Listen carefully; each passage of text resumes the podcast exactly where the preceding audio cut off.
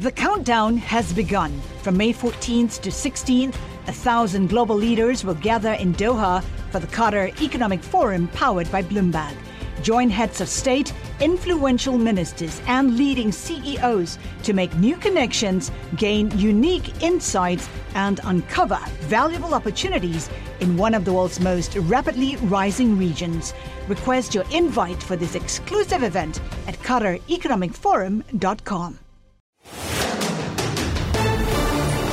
This is Bloomberg Law with June Grasso from Bloomberg Radio. Gruyere cheese was created in 1115 in the commune of Fribourg in a small medieval village called Gruyere. It was only in 1602 that the cheese became known as Gruyere without the S. Today, 200 village dairies and 50 alpine dairies from five select cantons still follow the original recipe for this pressed cheese. What makes Gruyere cheese Gruyere? Well, it's no longer because the cheese comes from the Gruyere region of Switzerland and France. A federal appeals court has ruled that, like feta, Munster, or Parmesan, Gruyere can be produced anywhere and sold as Gruyere here in the United States. Joining me is an expert in trademark law, Professor Willajeanne McLean of the University of Connecticut Law School. This case came about because groups representing cheese producers from Switzerland and France were asking the U.S. Patent and Trademark Office for a mark that would restrict the use of Gruyere to cheese from the Gruyere region. Tell us about that. So, what they were looking for is to get what's known as a certification mark, which is a form of trademark. And what a certification mark does is show compliance with a set of standards. So, like the underwriter's lab mark, it's not used by the owner itself, it's used on products made by others saying, this product was made according to our standards, and therefore it gets the seal of approval that it emanated from the Gruyere region, which is in France and Switzerland.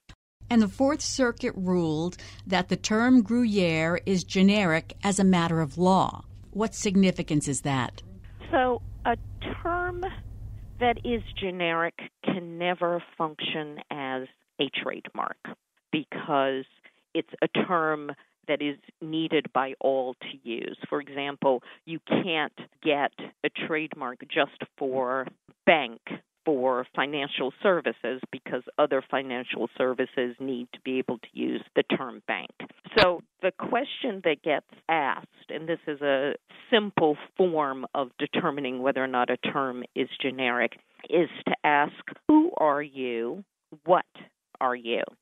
If the answer to who are you is where do you come from, you come from La Gruyere in Switzerland, then it operates as a mark. If it answers what are you, i.e., what are you Gruyere cheese, then it's generic. And so, what the court was looking at is the question what the primary significance of the term Gruyere is to the consumer, right? Does it describe the type of product rather than the producer? If it's the type of product, then it's generic, should be out there for any cheesemaker who makes it according to the FDA regulations to say, here is Gruyere cheese. In its opinion, the court went through the history of Gruyere to determine how cheese consumers in the U.S. think of it. You know, they basically think of it as a type of cheese that has a particular flavor. You know, part of the problem, I think, is that the French and Swiss makers didn't police the use of the term Gruyere well enough. And so, if it's been sold in the U.S. since 1987, it was only in 2012 when they woke up and said, oh, maybe we better start saying Gruyere can only come from this specific region you know, and by that time the horse is out of the proverbial barn. They never challenged the FDA designation of what Gruyere was. That was in 1977. So they let too much time elapse. I think that's part of their problem. The French and Swiss groups also complained that the case was decided at the summary judgment stage, and those opposing the geographic indicator hadn't submitted a consumer survey into evidence. And the court said this argument slices the cheese too thinly. Did the court make this decision without any consumer surveys? Is that unusual? So that's an interesting question. I when I, I teach my class I say consumer survey, consumer survey, consumer survey. But there are precedents, there are cases in which they say consumer surveys are great but if you have overwhelming evidence that the term is generic, we don't necessarily need a consumer survey. And the, consumer survey wouldn't necessarily have changed the result. There are other ways in which evidence can be produced as to whether or not a term is generic. Uh, how is it used in the press? Does it appear in a dictionary uh, to give an idea of how the general public views the term? The French and Swiss groups said they've been, as you mentioned, they started this about 2010, and they said they're going to still continue efforts to protect the Gruyere name, vigorously continue efforts to protect the Gruyere name. Is there anything else they can do besides try to get the Supreme Court to look at this? They can try to get the Supreme Court to look at this. I'd be surprised if the Supreme Court took this case. Um, you know, that's that's the next level, right? Would be to take it to the Supreme Court.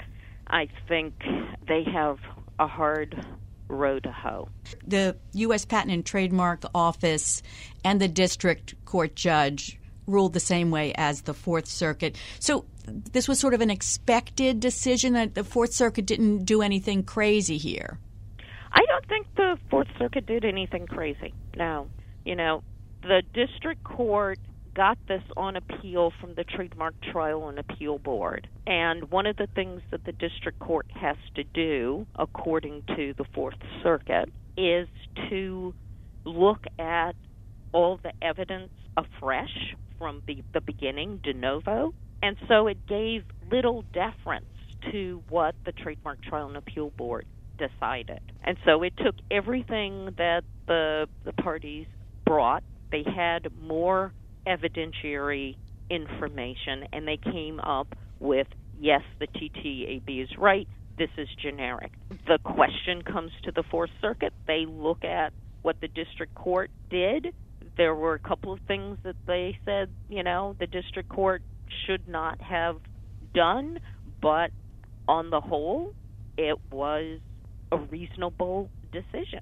And the Fourth Circuit said it's widely considered among the greatest of all cheeses, according to the Oxford Companion to Cheese. Oxford Companion to Cheese, saying that it's widely considered among the greatest of all cheeses. It's widely considered among the greatest of all cheeses according to the Oxford Companion to Cheese. Thanks so much, Willajeanne. That's Professor Willajeanne McLean of the University of Connecticut Law School. Tiger Woods is calling the woman suing him for $30 million just a jilted ex girlfriend. Erica Herman claims Woods tricked her into leaving the home they lived in together for six years and claims she still had five years left to stay due to an oral agreement. But Woods says there's no such oral tenancy agreement.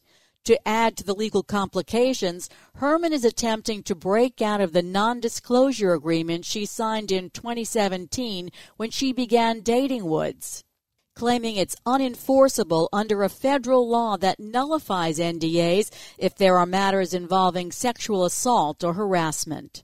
Joining me, Domenic Romano and Daniel Braverman of Romano Law. Domenic, what do we know about the NDA?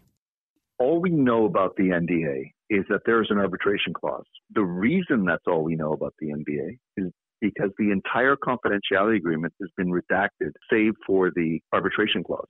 Do we assume she wants to get out of the NDA because it requires confidential arbitration in all disputes between the parties? Exactly. That's the stated reason, anyway. Let's talk about why her lawyer says that agreement is invalid. They're using four grounds.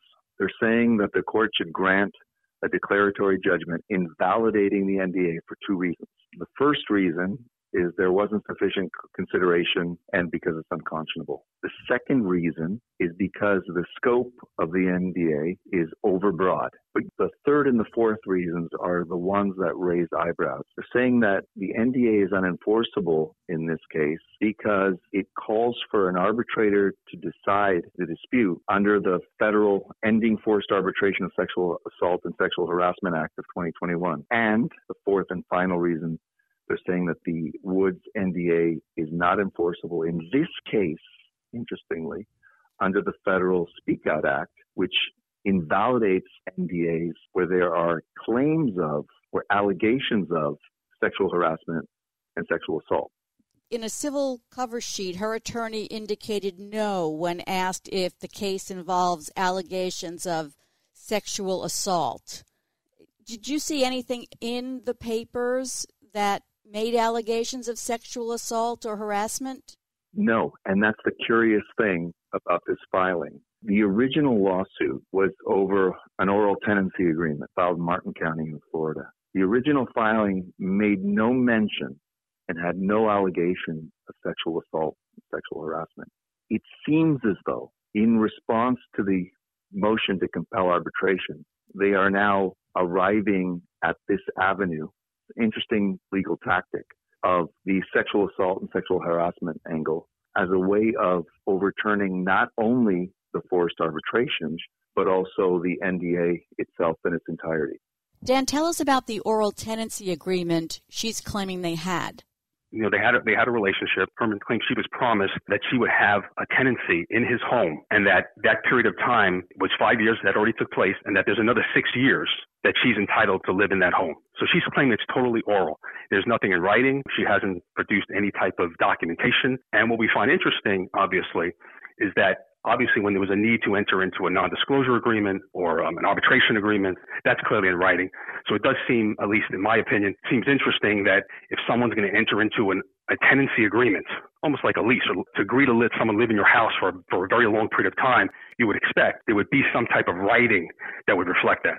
But this is an oral agreement that she's claiming exists and she's claiming that she was forced out of this home in violation of, of that oral agreement.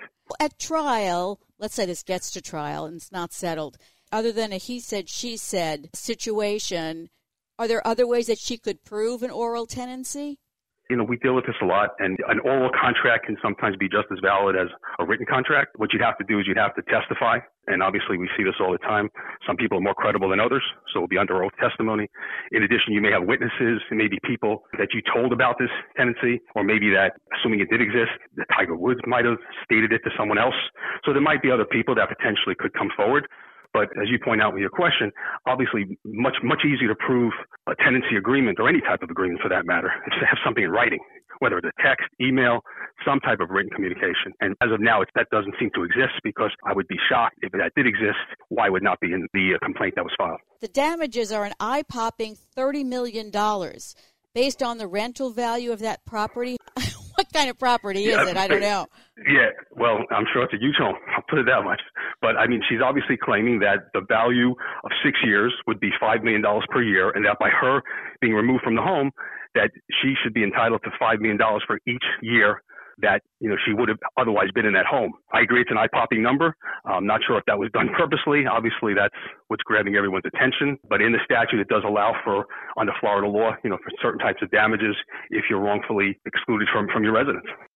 Herman claims that Woods used premeditated, prohibited practices and trickery to get her to leave the mansion. Woods says that he arranged for her to stay at a local luxury resort and provided funds she could apply toward a new residence. So does it matter under Florida law?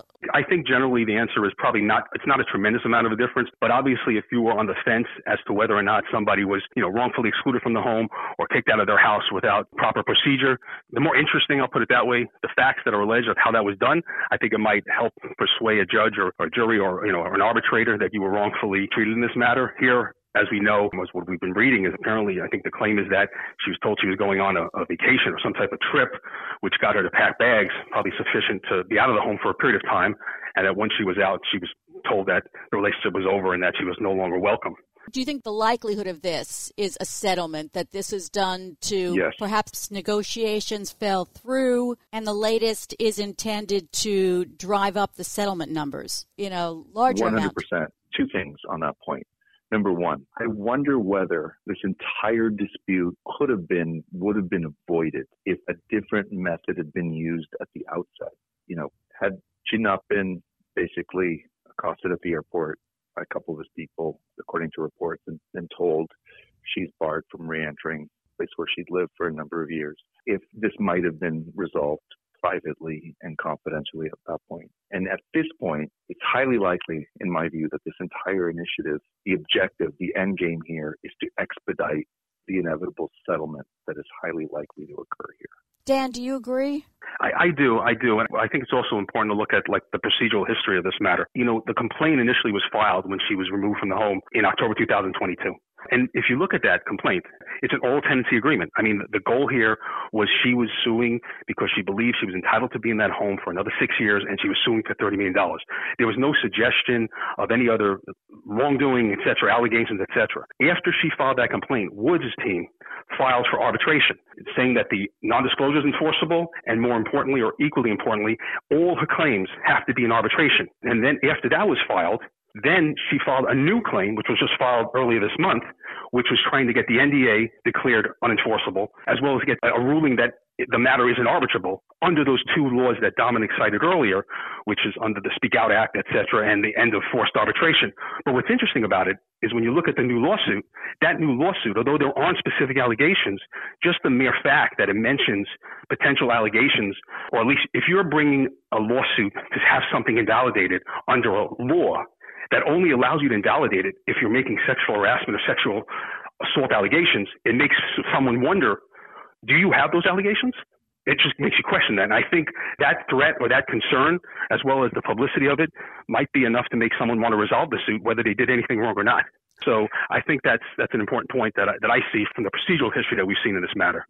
Where And June, I would add to that, not only to resolve the dispute in an expedited manner, probably with a higher settlement sum that might have originally been agreed upon had these claims, these additional claims not been made because they present greater reputational hazard to the celebrity. where does the six years come from? My best guess is it may be related to the age of one of the children. It seems like an odd number. Not 10 years, not 5, not 15, but 11 is what was claimed. And that's where there's five years left and it's where we get the 6 million a year value from by deduction. But it's not specifically explained in the pleadings why this alleged oral tenancy was for 11 years. Interestingly, she's claiming value of the entire residence, but she didn't live there alone. She lived there obviously with him, and as we understand it, according to reports, two of his children. Yeah, he has two. So arguably, I guess the 30 million could be a lot more or a lot less. So is the 30 million just for her portion of the residence, or is it for the entire residence? Yeah, it's unclear whether it's a partial or full tenancy of the entire estate. According to Zillow, the Florida estate is worth $45.8 million. So here's the bigger question How does a Yes. rich person get out of a live in relationship? Here he had the NDA so that there would be arbitration. She's trying to get around that. So, what does a rich person do if he or she wants to have a live in relationship? Uh, choose very carefully who your partner is. A. B. These are brand new laws, uh, relatively new. So the, the, the first law, the forced arbitration law, only became active in, in March of 2022. So it, it hasn't even been a full year. The Speak Out Act, which was passed unanimously in, in the Senate, and I think over 350 votes in, in the House, that only came into play December, like less than four four full months ago. So, you know, it's going to be interesting the way courts interpret these forced arbitration sections and also the validity of these NDAs when there are even mere allegations of sexual harassment, let alone assault. And, and I'll just add, I think also, in, in, you know, I always think about this in my, my decades and decades of employment law, is that whenever you, the same way when you terminate an employment relationship, you want to do it with dignity. You want to do treat someone with respect. We don't know exactly what happened here, but obviously the allegations of how the relationship ended and the alleged trickery of having a person believe they're going on a trip, only to find out that that trip is not on a nice vacation. It's, you know, it's, it's a permanent removal from your, from where you're currently, you've been, where you've been living for the last, you know, five or six years. I think the way things are done also can help, you know, alleviate or uh, try to avoid situations where you get into a, you know, people might take things a lot more personally rather than, you know, view it a little differently. Thanks for being on the Bloomberg Law Show. That's Domenic Romano and Daniel Braverman of Romano Law. And that's it for this edition of the Bloomberg Law Show. Remember, you can always get the latest legal news on our Bloomberg Law podcast. You can find them on Apple Podcasts, Spotify, and at www.bloomberg.com slash podcast slash law. And remember to tune into the Bloomberg Law Show every weeknight at 10 p.m. Wall Street time. I'm June Grasso, and you're listening to Bloomberg.